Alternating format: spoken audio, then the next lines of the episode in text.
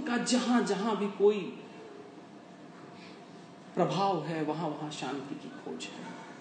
लेकिन इतनी बड़ी खोज होने के बाद भी, इतने तीर्थंकरों के बाद भी, कुछ तीर्थंकर हुए हैं, कुछ लोग संत महात्मा हुए हैं, आचार्य हुए हैं, जिन्होंने जीवन में शांति के उद्भव का प्रकाश फैलाया था। लेकिन इस पूरी दुनिया में ऐसा क्यों नहीं हुआ कि हम सब शांति और प्रेम में जी पाए?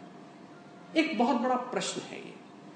मैं इस प्रश्न को आप सबके बीच इसलिए रखना चाहता हूँ, क्योंकि अगर शांति और समृद्धि को हमें समझना है, हमें अपने जीवन में उतारना है तो हमें जीवन के मूल्यों के बाबत कुछ बातें करनी बेहद अनिवार्य है। क्योंकि शांति, अहिंसा, ये जीवन के मूल्य हैं। अगर ये जीवन के मूल्य हैं तो इन जीवन के मूल्यों से ही शांति की कोई बात हो सकती।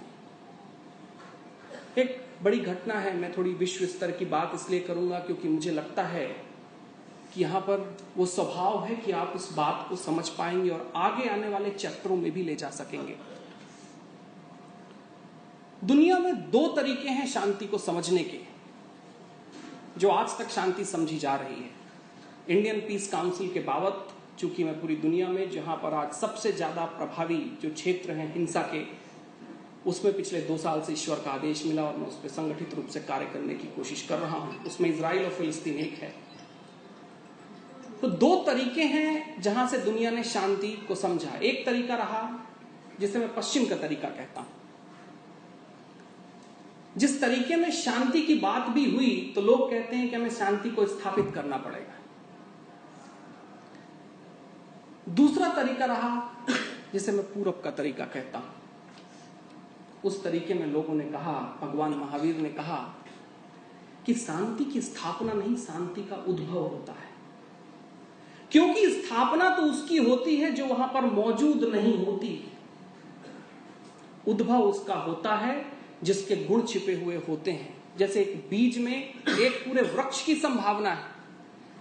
लेकिन अगर उस बीज को उचित व्यवहार नहीं मिले, उचित संकुल नहीं मिले तो उस बीज से संभावना कभी निकलती नहीं।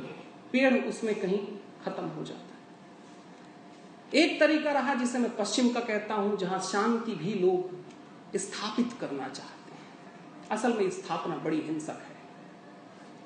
जहाँ जहाँ पर भी स्थापना होगी, यानी कि एक तत्व तो मौजूद है कि वहाँ पर वो मौजूद नहीं है। पूरब ने कहा भगवान महावीर ने कहा कि नहीं, शांति मनुष्य का मूल गुण है। और अगर ये मौलिक है तो हमको इसको स्थापित नहीं करना, हमको इसको उदित करना है। क्योंकि स्थापना तो फोर्सफुल है, दबाव से होती है। और आज अगर पूरी दुनिया में शांति का उद्भव नहीं हो पा रहा है, इसका कारण यह है क्योंकि पूरी दुनिया शांति स्थापित करना चाहती, उदित नहीं करना चाहती। कहीं पर भी आप जाइए तो लोग कहते हैं कि yes we have to we have to establish peace हमको शांति स्थापित करनी है।